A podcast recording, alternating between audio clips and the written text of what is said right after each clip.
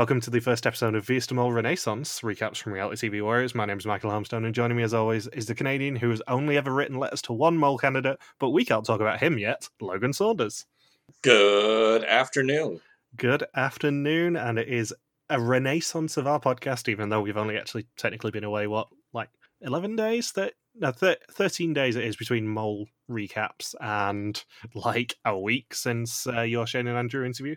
Yeah, and with the Amazing Race 32 coming up, and more, more and doing more Belgian Mole historian podcasts that we're working on at the moment. Spoilers. Spoilers? I don't think it's a spoiler after we did the Argentina one and we already released saying we're going to do South Africa too.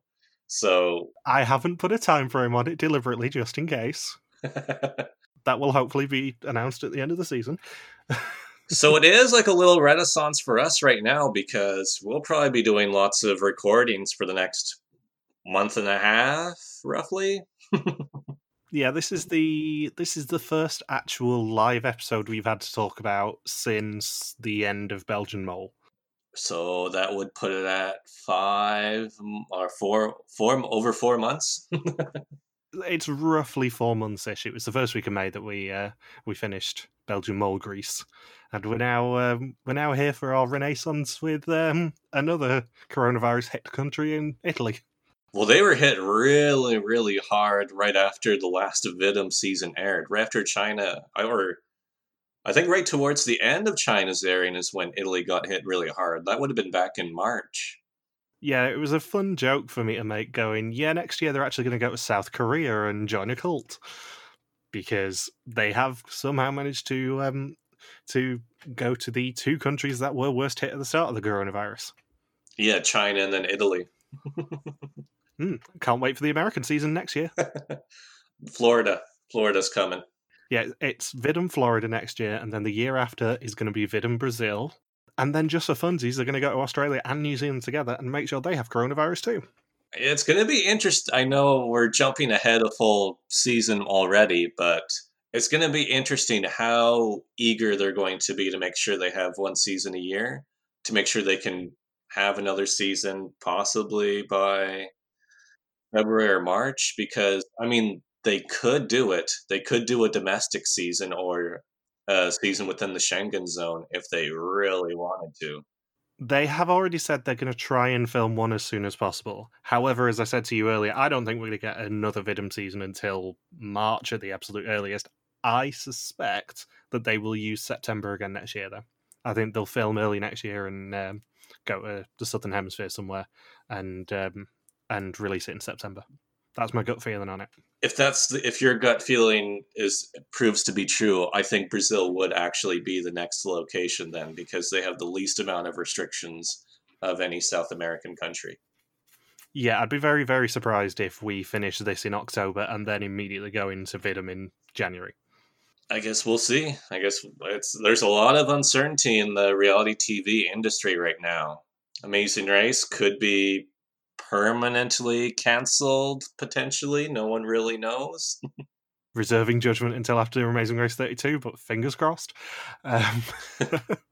it could be, or just another. Well, most most likely the case is it's just going to be a another really long break for the Amazing Race after both their Israeli version and the American version have already been on really long breaks. yeah, and and weirdly, we're recording this on Sunday. Um, the Israeli version actually came back tonight. Oh yeah, that's right. Yeah, today was the premiere date for a season that filmed two years ago. Yeah, 2018 December it, it filmed because it was pretty much the same time that um, that Amazing Race 32 was in the Philippines, I believe. Yeah, and then 32 is airing uh, starting next month so far.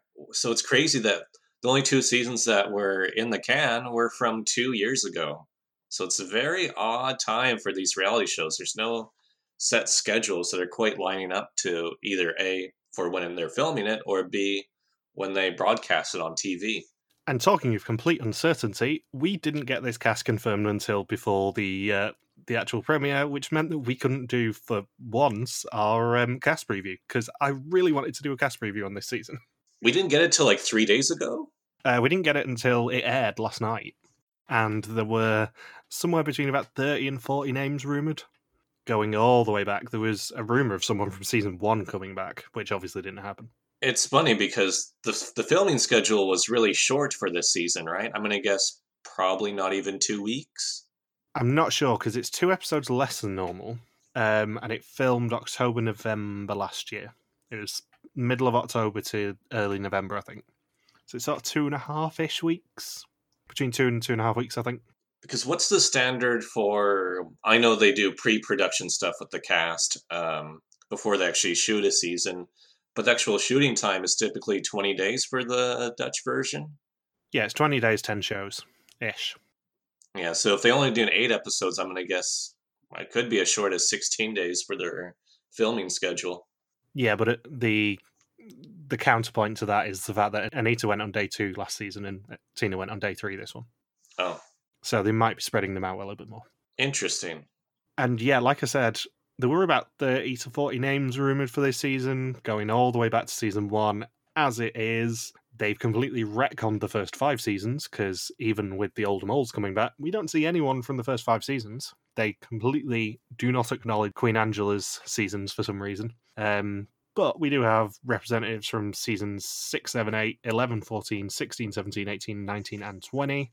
Weirdly, in terms of hosts, there's someone from both of Karel's seasons, two from Peter Yadden's four seasons, four from Art seven seasons, and then someone from both of Rik's seasons so far. Yeah, it's not quite like Survivor Winners at War, where they did get the f- people from the first couple of years. They're really big characters. But here, yeah, those first five years just get the shaft.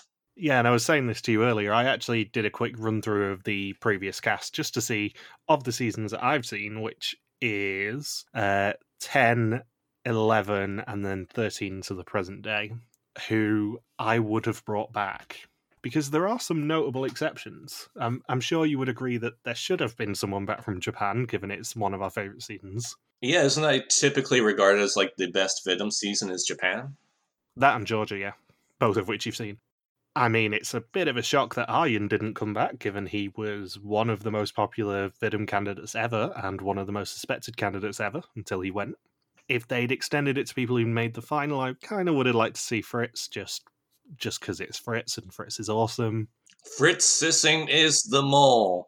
God, we need to cover that season at some point. It's it's my favorite. Um, it's quite a shock that South Africa didn't get any representation, given that that is one of the most popular seasons. Um, especially when Janine was rumored, who was one of the first medevacs and actually got her spine compressed on the mole. That might discourage her from wanting to play again. That might not be a production decision. That might be a candidate's decision. Yeah, but there, there was a strong rumor that she was going to be one of the people coming back as a as a result of that because she never got executed as a result of it.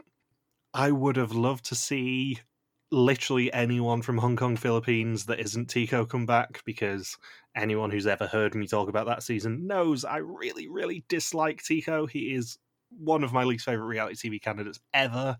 He's the absolute worst. He was a complete bully on his season, and he is going to be my punching bag this season, just to warn everyone now. Even though she was on a season with Ellie, I would have loved to see uh, Cecile come back as well because she was an icon. I would have preferred to see Diedrich or Emanuela from um, Oregon. Um, Emanuela is the most used Vidum GIF that I use. Her at the um, the laser assignment, shooting a gun, which I'm sure I've sent you repeatedly. I'm quite surprised they didn't bring anyone other than Ron back from Georgia.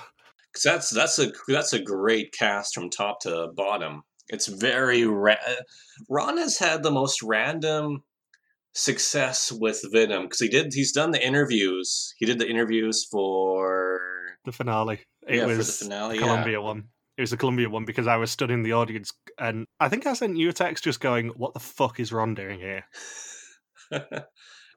So that was a huge surprise to see Ron not only get that finale gig for Colombia, but be the sole representative from the Georgia season.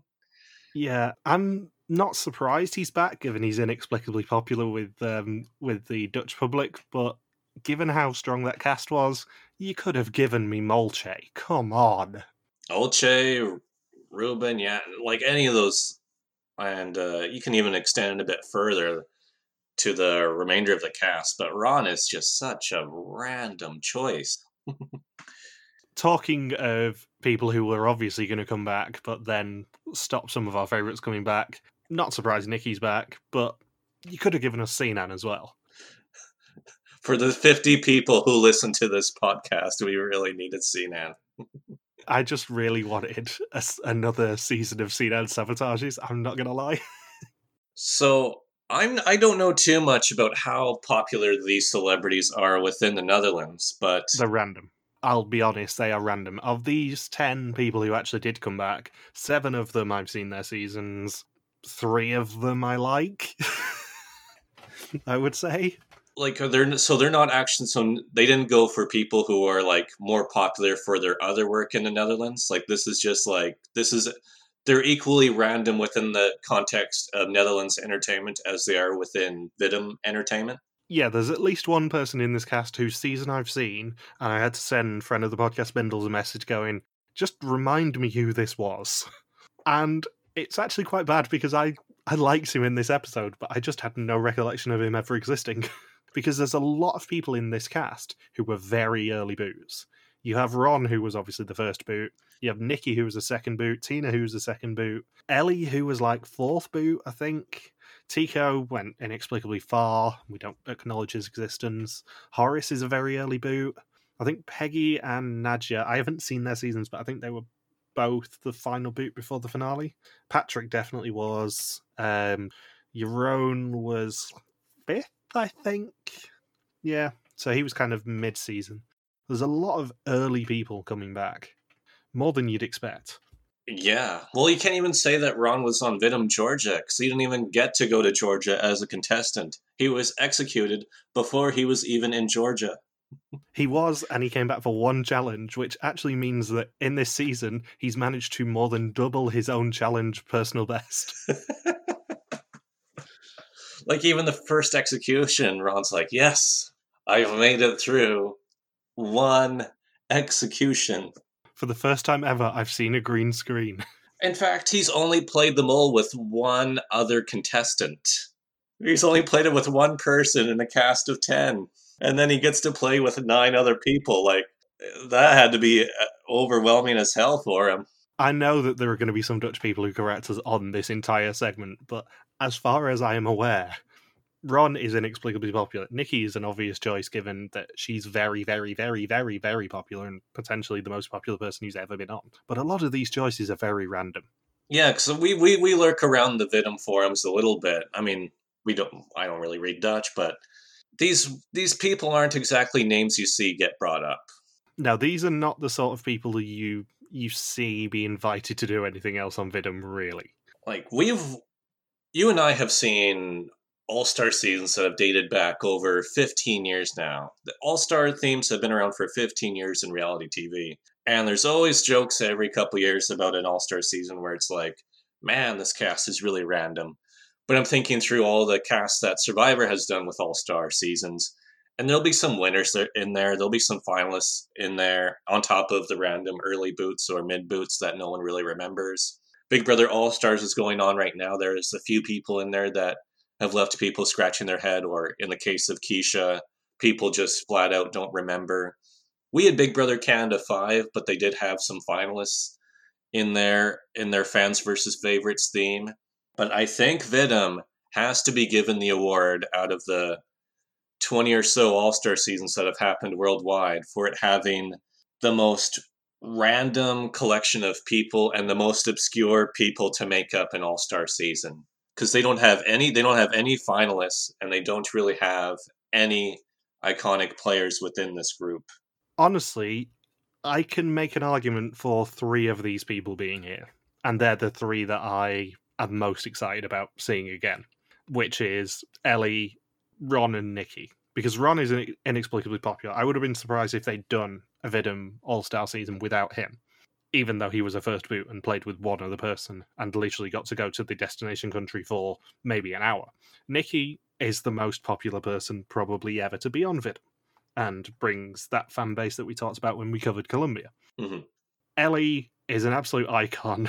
she is one of those people who we discussed a lot when we covered the Belgian Mole Argentina season, which you should listen back to because it is probably my favourite season we've ever done in terms of our coverage. Um, she's completely and utterly unaware of how she comes across to people. And it's brilliant because, as you might have picked up from the context hint, she's a police sergeant, maybe an ex police sergeant now, I can't actually remember, but she was at the time she did Vidum, a police sergeant, who essentially tried to run every single operation like a police operation. And when there was um, walkie talkies involved. She was the queen of eta discipline and making sure only one person was talking at the same time. That was She her. is- okay. Yeah, she is such a fun character, and I'm brilliantly pleased that they got her back because she's so unaware of how she comes across to people. But they're the only three who I can really make an argument to coming back. Yeah, yeah. Like Ron, Ron gets the like redemption uh spot, right? Like the guy who went home too really didn't really get to play. They have those on every All Star season, but usually just one of those. And then yeah, you have Nikkie who, as I was asking before, she's like no one in this cast even remotely compares to her popularity, right? Right. A hundred percent no. She's well between Colombia and now. She's not only increased her popularity a lot. She was meant to do the online stuff for um, Eurovision when that came to the Netherlands this year, but obviously uh, that got cancelled. I think she is doing it again this year, or she's doing it again next year when it actually comes to the Netherlands. Hopefully, she also had her big coming out video. She is very, very popular compared to the rest of the cast. Yeah, what else were they gonna? Damn it, I had something in my head about Nikkie that I. Oh yeah, with how much airtime she got this episode, it was clear that they know she's the most popular person because Nikkie got a hell of a lot of airtime this episode. Yeah, this is the sort of thing that I would have brought up in a separate um separate preview episode, but Nikkie got a lot of airtime just like she did in Colombia. In Colombia, she got so much airtime in her three episodes to the point where they delayed her execution by an entire episode. For a cliffhanger. They did a cliffhanger that they didn't need to do because they knew Nikkie was going home, and it meant that um, they could convince her fans to keep tuning in. That is the power of Nikkie. Having said that, if you remember back to our Colombia coverage, she did get a banner, I think, all three of her weeks. And that is continuing this week because she gave me such a giggle in the uh, in the third challenge, which Logan hasn't seen much of, which we'll get into in a bit. Tygo, I have never heard anyone say anything positive about Tygo. I don't think he's that popular in the Netherlands. He was a massive villain in his season, and like I said, is one of my least favorite people ever to be on a reality TV season. I cannot make an argument for him being back. What's funny is we just saw Vidum China, and I honestly could not remember much about Tina. Other than she rode in the taxi alone, that's and that she got really lost in the taxi. I think that's all I remember. We will get into this, but Tina in China reminded me a lot of Tina in Renaissance because Tina is very entertaining. I can kind of see why they brought her back, but she is terrible at Vias de she is genuinely awful at it, which is brilliant, but she did make me laugh a lot in this episode. So, we open over the hills of Tuscany. Old Fiats seem to be driving through the countryside, and the first challenge begins right now in a particularly Vidum style, much to my irritation over the past few years they keep doing this, which is not actually telling us anything about the challenge. The first challenge is called Mirror Statue, and they've all written letters to the mole, and as they're introduced, we see quotes from said letters. And we are first introduced to homeless Tygo, and I'm not entirely convinced he's not living in the Fiat that he's driving. They got whatever ten people they could uh, for this season. When I saw the cast photo of this season, regardless of my opinions of Tygo, some of these people look exactly the same. Tina, obviously, given it's like four months between when she filmed it and uh, when she filmed Renaissance. Some people have got a lot better.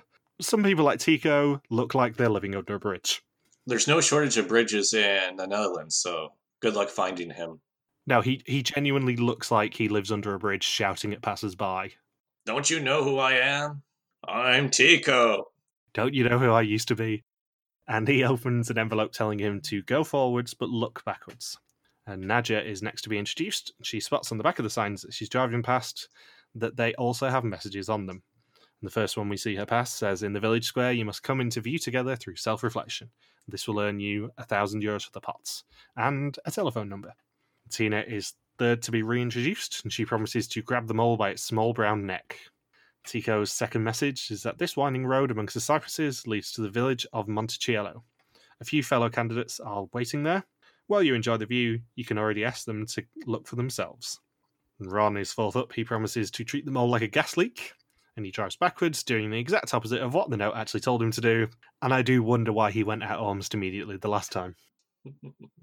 and he spots a sign saying, Welcome in Val d'Orcia, a region of Tuscany consisting of a hilly landscape south of Siena and several villages. From now on, you have until 11 o'clock. And he gets another phone number.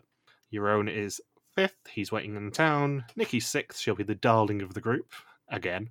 They both have phones, as does Tina. Peggy is seventh up. Not that we see anything of her. And Ron spots the phone number on the sign, but actually reads it out wrong and gets a um, "This phone is unavailable" message, giving us flashbacks to China. Ellie is the eighth to be introduced, and she says maybe she'll see who the mole is in their eyes. And the group in the town split up. They don't actually know who's going to be joining them.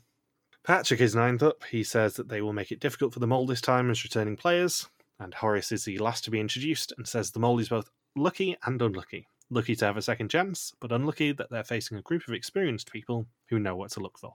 Experienced? Some of them are. There's a quick divide that you can uh, make in this group between the people who lasted a while and the people who didn't. And none of them even made the finale. And in probably my favourite moment of the challenge, Nikkie asks someone in the town what the message on the mirror means, and Tina has to point out to her that it's in Dutch and they won't know. You know, you know all those people in Italy who speak Dutch. In a remote Tuscan village, you'll find a Dutch speaker easily. Good luck even finding an English speaker in a, as from my experience, in a remote Italian village. yeah, I thought that. Of the two of us, you've probably got most experience of being in random Italian villages where nobody speaks English. Your best bet is, you know, I think the first English speaking person I ran ran into when I was in Calabria was a woman from the Philippines who was a nun. She was the first English speaking person I ran into, and she's not even Italian. and Tina gets a call and asks if it's Rik. Horace says no, but they are the same height. And he starts reading the board, but they hang up on him before he finishes. Experience group. Well, maybe he's moling by hanging up the phone. You never know. this is the problem we're going to have with this season because, as I'm going to get into, we are going to be doing the pool again, and the pool is slightly delayed because we're basically going to give the three of us enough time to put a list together the problem that we have is a lot of these people are really not suspicious. because of the experience of knowing who these people are, on the whole, for me at least, a lot of these people don't seem suspicious to me, and it's going to give me really bad tunnel vision really quickly. That's true. I guess this is really the first. Well, you had Corbin Bernsen and Stephen Baldwin play back to back seasons in the American version. But overall, this is the first time where it's like a group group of people we've all seen before, or you'd watched all the seasons as a group of people you've all seen before. So it's like, well, this like so for instance, you have say Nikkie who was in a season where they had a really really low pot by the end of the game. So you know, hmm, Nikkie's not going to do too well in these challenges. So if she's the mole, you're not really going to catch on to her being any better or any worse at challenges. It's like, oh well, that's the Colombia cast. The Colombia cast sucked at challenges.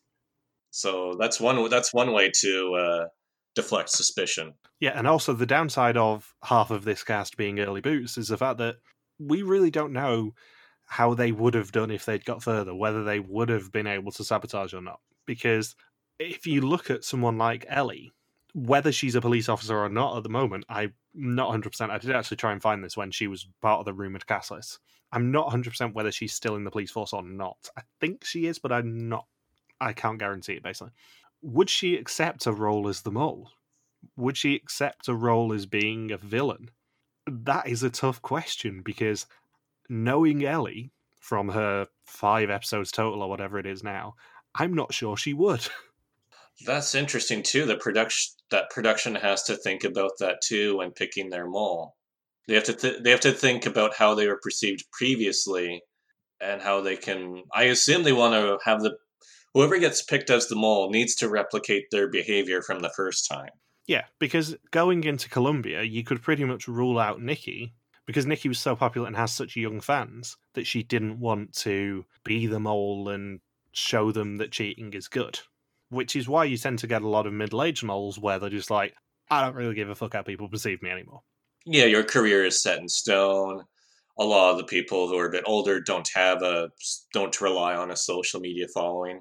It's kind of why Big Brother All Stars is doing so horribly right now is because it's a bunch of younger people who uh, who want to last as long as they can so they get the most social media followers for whatever social media career they're planning after All Stars is over. It really messes with your mind, this sort of stuff. And this is brilliant that they've brought an all star cast together. Whether this all star cast is a brilliant one is a whole other argument, but the past perception is probably going to come into this season a lot, I suspect. Well, you know who doesn't have to worry about past perception is Ron. Like, does anyone know how Ron plays? I don't think Ron knows how Ron plays. He's just figuring it out as he goes. Ron is essentially David in Big Brother All Stars going, I went on day one last time. I have no fucking clue how to play this game. I'm just going to play it like a newbie and just go on with it. but the other thing you've got to bear in mind, I would say, is that production are probably going to pick someone who's popular to guarantee that they stay as long as possible. That's the other thing that plays into this sort of a season is that to make this such a big kind of monumental season, they've got to kind of ensure that the mole will be a respected one and a popular one. I think. So does that rule out uh, Tygo? It does in my mind. He's an arsehole he was actually on his best behavior in this episode, so me calling him an asshole this episode is probably not going to seem that kind. Yeah, I was about to say, like, I didn't really notice anything from him other than what, you know, he needed a shave. He was needlessly aggressive in Hong Kong and the Philippines. He was really, really rude at points. Wasn't the season that season like over 10 years ago now? No, it's 2014. Oh, okay. Well, I mean, five, six years, he could change. He could watch, could have seen himself on TV and realize, hmm, that didn't come across all that well. So Patrick reveals that there is a rack for the mirrors near the church, and then promptly falls over the chain around the cenotaph when telling people. And they finally work out the point of the game, which is to find the 10 mirrors around the town, put them in the rack, and find your own quote on the mirror. And they split up to find more mirrors, and the duos they pick are Patrick and Tygo, Ellie and Horace, Tina and Ron, Nikkie and Jeroen, and Peggy and Nadja. Not that we see them. Ellie and Horace find three of the mirrors, whilst the other pairs are finding none, and they earn a thousand euros by getting all the mirrors, but nobody knows their own quotes, so they earn a thousand euros of possible two thousand for the challenge. And Rik just decides on his own that Patrick is the treasure. Yeah, I'm like, I don't remember them debating at all as to who would be the treasure. He just pops forward and takes the cash. And something else to mention is that with Rik there, technically 11 seasons are represented in this cast because nobody came back from Rik's cast. And going into the final game, where some of the old moles come back, you can actually bump that up by another two. So, really, they did quite well getting representatives in this first episode from 13 of the 20 seasons so far. That's respectable. Yeah. We are not criticizing this cast necessarily, it's just some of them are a little bit kind of random choices. Her? yeah, half of this cast you can go, huh? What? I don't remember them at all. I'm. Uh, I. It would be great to talk to somebody from production to see what the thinking was into putting this cast together, especially staying far away from finalists, and then where how they chose the people from there. Was it just that there was no one really available? So we actually get the intro now because unlike most seasons, they couldn't even release that on social media. And I love how half of the intro shots are car themed. Yeah, just from the very first, you can tell what they filmed all of this on the first day. yeah, it's just like just go drive that random Fiat to this camera and just pose for us, please. It's like a, it's like one of those uh, car calendars, but instead of having like women in bikinis, it's just Dutch mole contestants posing in or around the car. But it's only half of them. That's what makes it better. Well, they had to vary the shots. And Nikkie asks why Patrick is the treasurer already, and she says she wants to do it. At which point, Rik walks in, joins them at dinner, and asks who the treasurer is. And Patrick says him. Patrick is then asked to provide two candidates uh, who want to earn money that evening, and he chooses Ellie and himself, and they are sent off over the terrace to another table. The other eight are then asked for a list with common Italian first names. And they list them all quite quickly, however, they list all males and there is a question over whether they were asked for just male ones or female ones as well. And I have to say, I know you think the same thing on this challenge. This list was so mold. Yes, this was a very, very mold challenge. The mole was probably told two things about this challenge. Number one, that the treasurer actually had powerful ones, which doesn't always happen in Vidum seasons anymore. There is one season where it happened a lot, and the mole ended up being the treasurer, and it caused absolute carnage. But two was that the longer the list, the harder it's going to be. So they just need to keep rattling off these names, and boy, do they rattle off these names. There's a there is some obscure like what I would do is just name off the characters I remember from The Godfather and just write those names down. Luca Brasi, Don, Don, Vito, Sonny. But I, I love how the names that we basically hear are either names of the Ninja Turtles or names from Nintendo games. And I'm fully aware Mario, Luigi. nobody called me ignorant here. I'm fully aware of where the Ninja Turtle names came from. But seriously, the names we hear them ask about, on the whole, are Mario and Luigi and Michelangelo. and it just made me laugh so hard. Because you got to think, like, ever since there's like Mar, like the Mario games are celebrating their 35th year anniversary. So I think it's safe to say that 90% of the people in the town who are named Mario or Luigi have to be 36 years or older. Because believe it or not, people aren't as eager to name their kids Mario or Luigi after Nintendo became popular. I would have loved it if the mole just got like Bowser and Peach and Toad. yeah. Donkey Kong. yeah. Are you named Bowser? Is your name Link? I'd love it if they just walked into a shop and, and asked someone, Are you called Link? And he just went, Ellipsis. Yeah. No, my name is Error. No, after an unfortunate incident, I can't talk about. My name was changed to Thief. Or go go into another shop and there's a guy with an eye patch. It's like, oh, we should have written down King K. Rool. I feel so dumb. But what impresses me the most about this is they got those name tags printed off super quick. It was actually quite impressive. They got them all typed in the mole font really, really fast. So, Ellie and Patrick will enjoy Tuscan cuisine at dinner and must set the table. They have to bet money up to 2,000 euros on guests with those names appearing at dinner. If they appear, they earn the money. If not, they lose the money from the pot. The other eight have 45 minutes to run around the town and find people with the names that they listed to try and maximize the chance of them winning. And this is a very bold aspect too, because suddenly all of these pairs are telling people to lie about their name while the cameras are on them. Yeah. It's outside the box thinking, but the mole has never rewarded outside of the box thinking. It's not Taskmaster. And it's also Dutch Mole. Dutch Mole's a bit more rigid too. Yeah, there is absolutely nothing that allows you to bend the rules unless you're the mole. You see someone like Rob deleting high value notes from those tablets in the uh, Chinese market last season, but he was the mole. He's allowed to do those things. If you are a candidate, you are not allowed to do those things, and you will get caught, especially as it's on camera. Cameras on, microphones on. I don't know what they were thinking, but that part was def like this. This is why I've ruled out Ellie or Patrick as the mole at this point because writing the names and then making the locals lie about their names when they knew they weren't going to get away with it. It's like, man, this is why you need people who made it to the end of their respective mole seasons because this challenge just gets completely ruined.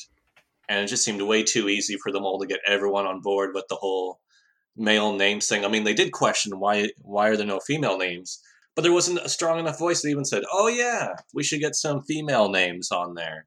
It was like, "Oh, oh no, no, we need male names." Let's try and actually find some women in this town. Yeah, it's not like certain countries where women aren't allowed to be in public as much. This is Italy. It's uh, you're, you're going to see women around town, believe it or not. They're not at home uh, cooking dinner and doing your laundry all day. Like this, they're allowed to be outside, believe it or not. Even better is the fact they actually convinced some women to pretend they were called male names, because there were some women at those tables. And also, my other favorite thing about this challenge was Ron chasing down a car. Because Ron just proving his complete lack of experience in this season. Just chases down cars and just begs people to eat with him. Yeah. If only he jumped on top of the car like an action movie and started banging on the roof. Come have dinner with me. You have no idea how badly I want to get through this first execution. I'll do anything. Anything. Don't make me cut the brakes. You know what would have been even funnier is if um, when Ron rang someone, um, they just went, Yeah, we're not in Tuscany, friend. We're actually in Rome. Yeah, oh yeah, it's like he's like, damn it, this happened to me again. I go to Georgia and I'm stuck in the Ukraine. Hot for dumber. So, unsurprisingly, the names who lied didn't count. 500 euros of names arrived, but 750 didn't, including all the liars, the dirty, dirty cheats of the world, giving them a huge total of minus 250 of a possible 2000 for this challenge. And Ellie Lust is pissed. she is so angry at them. Well, she's one of those who's had the most success amongst this group of 10, right? Within Vidum? Uh, yeah, she was fourth, fifth boot, I think. Same with Patrick too, right? He made it quite far. Patrick was fourth place. Patrick was last boot before the finale. Okay, so you have the two most successful people not really participate in this challenge, and four out of five of the other eight haven't made it further than a couple rounds into their season. What do you think's going to happen? See, it's a really weird one because the season that Ellie was on is a pretty bad season. It's one of the Dark Age seasons of Vidum, it's kind of plodding and had a terrible, terrible, terrible mole. That was the mole that got um, got identified after week two, by the way. Which see which which which location? Dominican Republic. Ah. Dominican Republic was the uh, the season that literally, I'd say, ninety percent of people in the Netherlands knew who the mole was after week two. Just based on their sabotages? No, based on a very very blatant clue that was in episode two. But Ellie is a delight in her four episodes. Ellie is brilliant as a character, and in fact, I believe has hosted something to do with the Dutch version of Hunted since as an ex copper. But Ellie is a delight. It's it's one of those weird things where you look at the casting of that season and go, there are some really brilliant people in that season, but holy shit, that season's terrible. It's the same with the Oregon season. The Oregon season I actually have a bit of a soft spot for because it's got quite a good cast but the mole in that season is so good that you kind of ignore how bad the rest of the season is. Right. But that's for you to look at off air. Because I kind of want you to watch those seasons, but you're not allowed to hold it against me when those seasons are terrible and have just some bright spots. So, on day two, they are all individually taken to a castle in Poppi, and Rik meets them and tells them they can make two and a half thousand euros today and earn valuable information. Upstairs, someone who knows how a mole works is waiting to talk to them. They will also walk past five boxes, but can't open any of them. The boxes contain an exemption, a yoker, 250 euros, 250 euros again, and absolutely nothing. Interestingly, I was kind of intrigued at this after the first challenge when they got the 1000 euro note. The 250 euro note features Ellie in Dominican Republic and the number 2803 100 48588. And yes, I did pause the screen to find out what that number was it doesn't translate on a phone keyboard because I've checked. And if that is a clue at the end of the season, I'm going to be smug. And at the back of the room is someone with their back to them. As it turns out, two people of the cast will get each visitor, and each visitor is an old mole. Now, because Logan hasn't seen all the old Dutch seasons, and neither have our listeners, and neither have some of our listeners, I did tell Logan to skip pretty much this entire challenge. He knows who the first person was, and sadly, that's one of my favourite moles of these five. But we are not going to talk about who the moles were as a result of that. What we are going to talk about is the rest of the challenge because I'm going to just ignore all references to who the moles are and just talk about the rest of the challenge. Logan has no notes for this bit, so this is going to be solely me. Each mole gives an individual speech to the person, and I suspect those speeches are probably going to end up being a clue given its calling back to an old clue. Um, but then they give a speech saying the model's sole purpose is to keep the pot as low as possible and sabotage you as a candidate behind your back. And they set out two rules. After they finish speaking, each candidate can go back the way they came and can only move forward, not backwards, and take one thing out of a box. Now, this is is de Mol. This is a very Belgian style challenge, and this is played horribly by pretty much everyone in this cast. Of the cast of 10, seven of them get nothing. And there was only one box that had nothing. Well, by the time they turned around, there was two because whilst the mole was talking to each candidate, someone snuck into the room and removed the exemption from the final box. Pardon me, two of the five, 40% chance you get nothing. Yeah, so each person, even though they've been on the mole before, and a lot of them have played the Path of Temptation or a variation on it, especially as it keeps recurring in uh, in the later seasons, they all know better than to trust what they can see. They all, ironically, have tunnel vision, with the exception of Nikkie and Ron, who both get a yoker, and Horace, who picks up 250 euros, but only because he picks a box at random. I have a prediction. What is your prediction? The pot will not be very high by the end of this season. no, I'm not surprised, but these people have not learnt from their mistakes. And what doesn't help them is that there's only eight episodes this season, as opposed to the usual, what, 10, 10 rounds of gameplay? Yeah, so there are no non eliminations, that there can be, so obviously not everyone's going to get an exemption, and more importantly, mathematically, it doesn't work if there is a reunion episode, which means either there's no reunion and they filmed a um, a reveal on location and there isn't going to be a reunion, which could still happen if uh, the Netherlands is locked down, or alternatively, there is a double boost at some point. There literally cannot be a non elimination unless there's going to be a guaranteed double boot because there isn't a final four. In the mole book, it only has space for winner, loser, mole in the final page. But hey, at least they got something from this challenge. At least they got 250 euros. Yeah, but the best thing is, Horace doesn't even declare it. It's still technically not in the pot by the end of this episode. Rik mentions it at the execution that someone took money, but the money hasn't been added to the pot yet. Oh, so it could just be money that he pockets for himself. Yeah, it would be worthless if he just pockets it for himself, but in theory, he can just hold on to that more money because he doesn't have to tell anyone he's got it. Oh, he's not gonna he's not gonna put it in the pot then. That's especially if no one else got money out of it, he's just gonna be like, Well, these losers didn't do anything for me. So yeah, he's he's gonna have a fun night out once he gets back to Amsterdam. Yeah, for the purposes of our reporting, I am going to include it in the um, in the totals. But officially, the pot ends the episode at 750 euros of a possible 5,000. In reality, it actually ends it at 1,000 out of 5,000.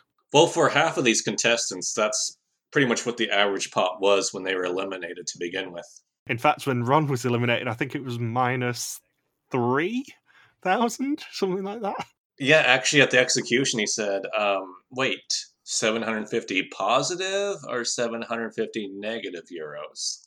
And something interesting that did actually come out of the episode is that they think that the mole was the one who snuck in and stole the exemption. Which, if it was, is a very interesting idea because, being honest, there's a signature scent to the mole, potentially. If it is a female mole, for example, there's a chance she could be wearing perfume. And plus, you have to do that to nine people. You gotta uh, in the, on the first episode. They never do a meet the mole challenge where the mole actually gets within like I think six feet is the record with the Georgia one, and that was when nobody was expecting it. So they never do a challenge where the mole gets that close. And because the mole that season was a brilliant mole. Yeah, a very very sneaky mole. So I'd be surprised if it was the mole. Either that, or they were told that they had to keep speaking to the old mole and keep their attention on the old mole. But if they were, that makes the argument even worse that, oh, I didn't look round. Or, oh, I didn't expect the uh, exemption to have disappeared. If you know you've got to keep looking forward, something's happening behind you. And we get to our quiz, and Ron is the only one out of the two who uses a yoker. Well, let's do the proper intro. On day three, it's time for the test 20 questions on the identity and actions of the mole. Whoever knows least goes home, except for the mole, who has gone home before, but cannot go home this time. I was very proud of rewriting that. I'm going to say it in this episode.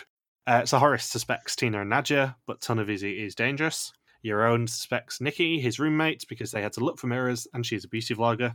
Nadja says that if Ron is the mole, it would be amazing, but he keeps claiming he just doesn't want to go home. Ron wants to spread on five people Tygo, Peggy, Tina, Horace, and Nikkie. Nikkie suspects Tygo because he's all over the place. That's called being without fixed abode, Nikkie. Of course he's all over the place. Uh, Tygo suspects Ellie inexplicably. Tina's looking at who sabotages and who is suspicious. Peggy has a top three, which is Horace, Tina, and Ellie. Ellie says the first test is the one you should spread on. She's going for four people. Patrick says that Ellie is a liar. As he said, I'm living my dream, but she was the one who claimed the mirror with it on. and Horace, Nikkie, and Ron, for the first time ever, all get green screens before history repeats itself for Tina and she gets a red screen again. And she's in disbelief. I think her exact words were, I'm not cut out for Vidum. Yeah.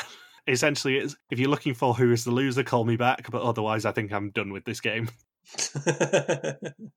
v is the loser. Little. Say what you want about Tina, but she is very funny and very self deprecating. You kind of have to be when you go home even earlier than you did the first time, and the first time you were gone second. Because the mindset she probably had as well. I can't do worse than I did the first time unless I'm really unlucky. And then she got really unlucky. Yeah, and Ron's going to be there, so he can go home first again anyway. Uh, that Yoker probably saved his ass. so next week, they transport buckets. Tygo refuses a search. There is a laser object, and unlike last season, it actually seems to be a real one. And a black exemption is offered. Boo. Oh, we didn't talk about how I called who got executed. Yes, you did. I skip over positive things about you, Saunders. You should know that by now. Yeah, right before the execution, I messaged you saying, well, I think Tina's going to go based on the edit. And she's like, she's had some airtime, but not a huge amount to set herself up as a big character for the next several episodes. And then she goes home first. I'm proud of you, son. And Ron's blood pressure went drastically down after surviving that first execution. Granted, I guess he did spread between five people and had a yoker. That's a guy who's playing to be not last on a 10 person quiz. He's probably thinking other players are going to split between two or three. If they're all wrong on those two or three suspects, they're going to have a score of maybe one out of one out of 20, two out of 20, three out of 20 he's probably thinking if I split it between five people and use my yoker, I'm not going to get much higher than four, maybe five out of 20, but at least I'll, I'll I know that I'll be safe from the first round. Yeah, it's enough. It's enough. Yeah, he's he pretty much guaranteed himself to not be first, second, third, fourth, fifth, or sixth on that quiz. He's like, if I use this strategy, I'm guaranteed to be seventh or eighth out of the nine people who's taking the quiz. Yeah. And it worked. I mean, he survived once. I cannot fault his logic on that. Whether he survives any longer is going to be another argument, but yeah. Just imagine though, if he was executed first, that would be even more brutal than for Tina. Like Tina, it's like, okay, you made it to second. I mean, and, and this time there's returning players, so it's going to be a bit tougher to survive. Everyone knew to spread on the first quiz even Tina said that she spread and she just got unlucky and spread on the wrong people. But if Ron went first, then it's like, okay, it is confirmed. You are the worst player in Wie is de Mol history. I think I said this to you when I uh, when you were watching the episode. I was hoping and praying it'd be Ron just for the comedy value. I thought it would be so funny if Ron ended up going home twice first because I'm an absolute sadist. especially when Mole doesn't do returning player seasons too often. It's been 20 years. This is the 21st season, and they're finally bringing people back. And it's like, well, you're not going to have a shot at having a first boot to be the first boot two seasons in a row. Well, I guess we get as close as to it as we can with Tina going, but we don't get that ultimate record of, hey, here's here's our Francesca. Ron is our Francesca for Vidum. So bit of housekeeping. Our pool is returning, but the teams will be officially confirmed in next week's recap. You can again give us your first suspicions with the link that I've already tweeted in our social media and will tweet again. And also in the description of this episode, the form will be open until the next episode airs on Saturday evening. And I will be hopefully remembering to check back to see who actually suspects the correct mole. And it is the same form that we're going to use to build our teams. Um, the logic behind us not confirming the teams till next week is basically to give me, Logan, and Michelle a little time to think about who our lists are going to be, do the ordering, and then um, I can build the teams in preparation for next week's episode. It does mean that someone is going to claim the boots for next week, and it's going to be delightfully fun already. And I kind of like this way of doing it, I'll be honest. it just spreads out the time limit a little bit for us to uh, to submit our respective lists. Yes. Talking of suspicions, though, Mr. Saunders, who are your top three? Uh, not much to go on with the first episode. I mean, the biggest thing is who I've ruled out who it isn't. Um, Ellie and Patrick, I'm. It's going to be a long time before I reconsider them as a mole suspect. So my top three are uh, Yaron, uh, Nadja, and Nikkie. See, the weird thing is, we didn't see basically anything of Peggy and Nadja this week, especially Peggy. Peggy, I was about to s- actually. Did we? Is this the first time we've mentioned her? Uh, well, I mentioned that her and Nadja split up into a pair in the first challenge, but we've genuinely seen nothing of her this episode, which is really weird given that she is from the earliest season that they've brought anyone back. She's the most old school of these players, and she went far last time. I think her, Nadja, Patrick, Tygo, I think all four of them got to the last boot before the finale and then your own was your own was like sixth or seventh, um, as was Horace. Ellie was like seventh. Nikkie was obviously eighth. Tina was ninth. Ron was last. I think I've covered everyone there. But yeah, Peggy, Nadja, uh, Patrick, and Tygo are the ones in theory that should have the most experience because they lasted pretty much their entire seasons. Yeah, it's yeah, it's very interesting because I even had that in my notes, or I was going to mention it earlier. Like, hmm, I can't recall a single scene where Peggy was. Did she even really get any confessionals the whole round? She gets like one or two, but it, they've never under edited a contestant like this. I would say. In a in a premiere, that is. No, I, would say normally we get a pretty good impression of pretty much what everyone in the cast is heads are at in the premiere. Whereas Peggy, we really don't. She gets a mention ish at the start of the episode, although there really aren't that many. Uh, or there isn't much content really from the first challenge about who these people are, which surprised me a little bit. She gets a confessional at the execution, as does everyone, and that's it. And then you just have Horace saying, "Trust no one," like twenty times. Well, they have to give a shout out to everyone's favorite um, podcast that isn't us. Yeah. So my top three is really difficult because if you've heard any of our previous mole seasons, we try and for the first sort of three or four weeks pick three suspects. But I'm really tunnel visied on one person already. And that oh, you're the worst for tunnel visi. I know, and I I said this on Twitter earlier when I was I'd finished watching the episode. I can't help myself. But my pre-season suspicion of who it was going to be hasn't been dissuaded, which is the worst. And who was that? Nikkie, okay, so Nikkie's no longer on my suspect list. I- uh, may I remind you, Mr. Saunders, who drafted the mole last season? yeah, but y- y- who's your overall track record, Michael?